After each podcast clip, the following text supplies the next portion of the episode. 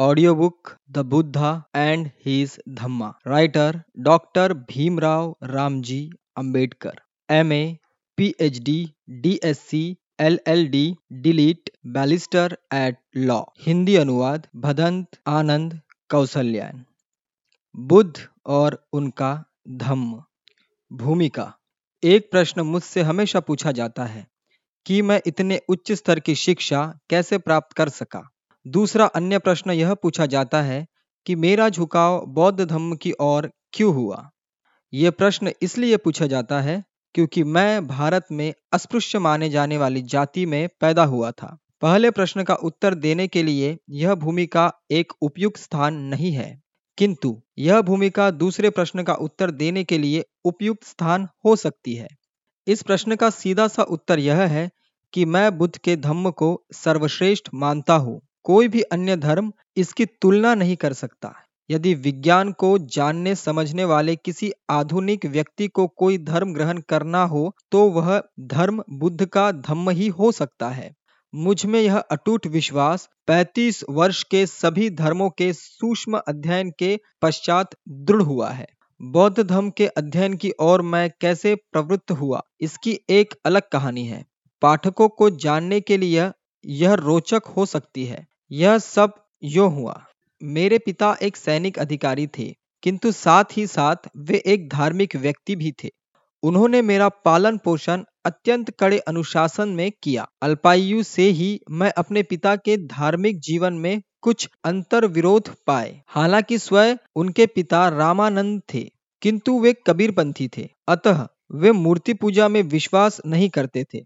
फिर भी हमारे लिए वे गणपति पूजा करते थे, किंतु मैं इसे पसंद नहीं करता था। वे अपने संबंधित पंथ की पुस्तकें पढ़ते थे। इसके साथ ही साथ वे मुझे एवं मेरे बड़े भाई बहनों के लिए एवं कथा सुनने के लिए मेरे घर में एकत्रित होने वाले श्रोताओं के लिए प्रतिदिन सोने से पहले महाभारत तथा रामायण के कुछ अंशों को पढ़ने को बाध्य करते थे। यह सिलसिला कई वर्षों तक चलता रहा। जिस वर्ष मैंने अंग्रेजी के चौथी स्टैंडर्ड की परीक्षा उत्तीर्ण की थी तो मेरे सजातीय लोग मुझे बधाई देने के लिए उस अवसर पर एक सार्वजनिक सभा आयोजित करना चाहते थे। अन्य जातियों में शिक्षा की अवस्था की तुलना करने के लिहाज से जश्न मनाने का यह आयोजन मुश्किल से ही उपयुक्त अवसर था, किंतु आयोजनकर्ताओं ने यह महसूस किया कि उनके समुदाय में इस स्थान तक पहुंचने वाला मैं प्रथम लड़का था। वे अनुमति के लिए मेरे पिता के पास आए। मेरे पिता ने यह कहते हुए साफ इनकार कर दिया कि इससे तो लड़के का दिमाग सातवें आसमान पर चढ़ जाएगा। आखिर उसने सिर्फ एक परीक्षा उत्तीर्ण करने के अलावा किया ही क्या है। जो लोग इस अवसर पर उक्त आयोजन करना चाहते थे वे बड़े निराश हुए, किंतु उन्होंने हार नहीं मानी। वे दादा केलुस्कर के पास गए, जो मेरे पिता के एक व्यक्तिगत मित्र थे, और उनसे हस्तक्षेप करने की याचना की, जिस पर वह सहमत हो गए। थोड़े से बहस मुकाबले के बाद पिताजी मान गए और सभा आयोजित की गई। दादा केलुस्कर जी ने सभापतित्व किया। वह अपने समय के एक साहित्यिक व्यक्ति थे। अपने भाषण के अंत में उन्होंने सयाजीराव ओरिएंटल श्रृंखला बड़ौदा के लिए बुद्ध के जीवन पर अपनी ही लिखी पुस्तक की एक प्रति मुझे भेंट की। मैंने बड़े ही चाव से पुस्तक को पढ़ डाला और पढ़कर अत्यंत प्रभावित एवं द्रवित हो गया। मैंने यह पूछना शुरू कर दिया कि मेरे पिता हम सबको बौद्ध साहित्य से परिचित क्यों नहीं कराते हैं।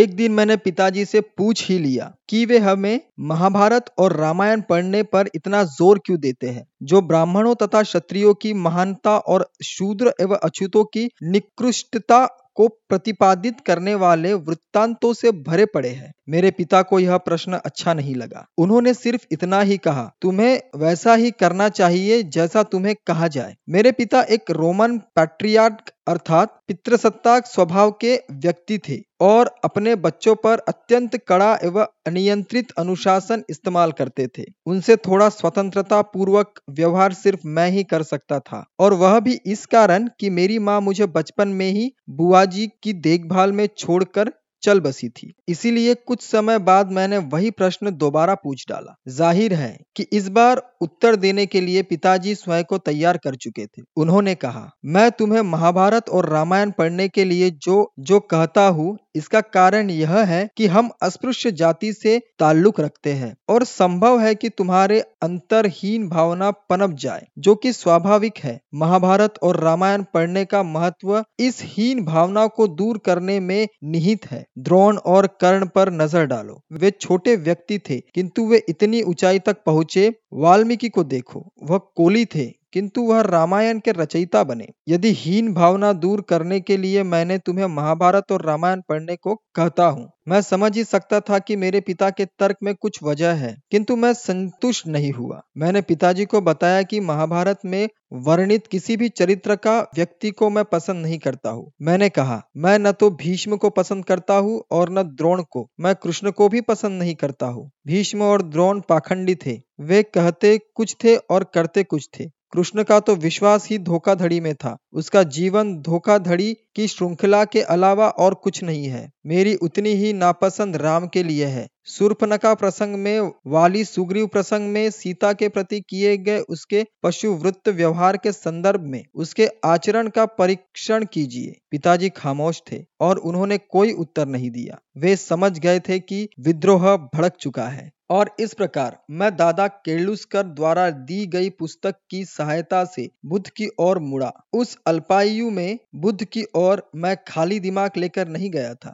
मेरे पास एक पृष्ठभूमि थी और बौद्ध ज्ञान को पढ़ने में मैं सदैव तुलना और भिन्नता कर सकता था। यदि बुद्ध और उनके धम्म में मेरी रुचि का प्रस्थान बिंदु है। इस ग्रंथ को लिखने की उत्कट अभिलाषा की उत्पत्ति भिन्न है। महाबोधि सोसाइटी के पत्रिका के संपादक ने मुझसे सन 1951 में वैशाख विश्लेषक के लिए एक अग्रलेख लिखने का आग्रह किया। उस अग्रलेख में मैंने यह दलील दी थी कि विज्ञान से जागरूक बने समाज के लिए ग्रहण किए जाने योग्य एकमात्र धर्म बुद्ध का धम्म ही हो सकता है और जिसके बिना समाज निर्जीव हो जाएगा। मैंने यह भी जोर दिया था कि स्वयं को बचाने के लिए आधुनिक विश्व को स्वीकार किए जाने योग्य यही कोई धर्म है तो वह बुद्ध का ही धम्म है। इस धम्म के प्रसार और विकास की धीमी प्रगति का एक कारण यह है कि इसका साहित्य इतना विशाल है कि कोई इसे पूर्ण रूप से पढ़ ही नहीं सकता है।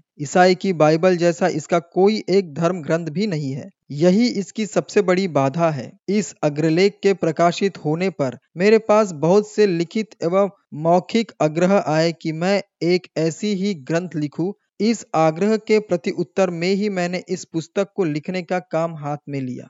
सभी तरह की आलोचना को निशस्त्र करने के लिए मैं यह स्पष्ट करना चाहूंगा कि पुस्तक के लिए मैं किसी मौलिकता का दावा नहीं करता हूँ। विभिन्न ग्रंथों से सामग्री एकत्रित की गई है। मैं विशेष रूप से अश्वघोष कृत बुद्ध चरित का उल्लेख करना चाहूंगा, जिसके काव्य कौशल की कोई बराबरी नहीं कर सकता। कुछ वृत्तांतों के विवरण के लिए मैंने अपने भाषा विन्यास को ग्रहण किया है। एकमात्र मौलिकता जिसका मैं दावा करता हूँ वह है विषय के प्रस्तुतीकरण का तरीका, जिसमें मैंने स्पष्टता और सरलता लाने का भरखास प्रयास किया है। कुछ मामले ऐसे हैं जो बौद्ध धम्म के विद्यार्थी के लिए सिरदर्द पैदा कर सकते हैं, जिसके संबंध में मैं पुस्तक के परिचय भाग में ही लिख चुका हूँ। जो लोग इस पुस्तक को लिखने में मेरे सहायक बने, उनके प्रति कृतज्ञता ज्ञापित करना मेरा दायित्व है। मैं श्री नानकचंद रत्तू, ग्राम सकरोली, पंजाब और पंजाब के ही जिला होशियारपुर, ग्राम नंगल खुर्द निवासी श्री प्रकाश चंद के प्रति अत्यंत कृतज्ञ हूँ, जिन्होंने पुस्तक की पांडुलिपि को टाइप करने का पूरा भार अपने कंधों पर लिया था। टाइप करने का काम उन्होंने कई बार किया। इस महान कार्य को करने में श्री नानकचंद रत्तू ने विशेष कष्ट सहे और अपना पूरा श्रम लगा दिया। टाइपिंग आदि का काम उन्होंने अपने स्वास्थ्य की परवाह न करते हुए और परिश्रमिक लिए बिना किया। श्री नानकचंद रत्तू और श्री प्रकाश चंद दोनों ने यह काम मेरे प्रति अपनी अतिशय प्रेम और स्नेह के प्रतीक स्वरूप किया है। उनके श्रम का कोई मूल्य नहीं चुकाया जा सकता। मैं उन दोनों के प्रति अत्यंत आभारी हूँ। कभी कभी मेरी हालत इतनी नाजुक हो गई कि डॉक्टरों ने मुझे बूझती लौ के सफल पुनर्ज्वलन का श्रेय मेरी पत्नी एवं डॉ. मालवंकर की चिकित्सा कुशलता को जाता है, जो डॉक्टर की हैसियत से मेरी देखभाल कर रहे थे। मैं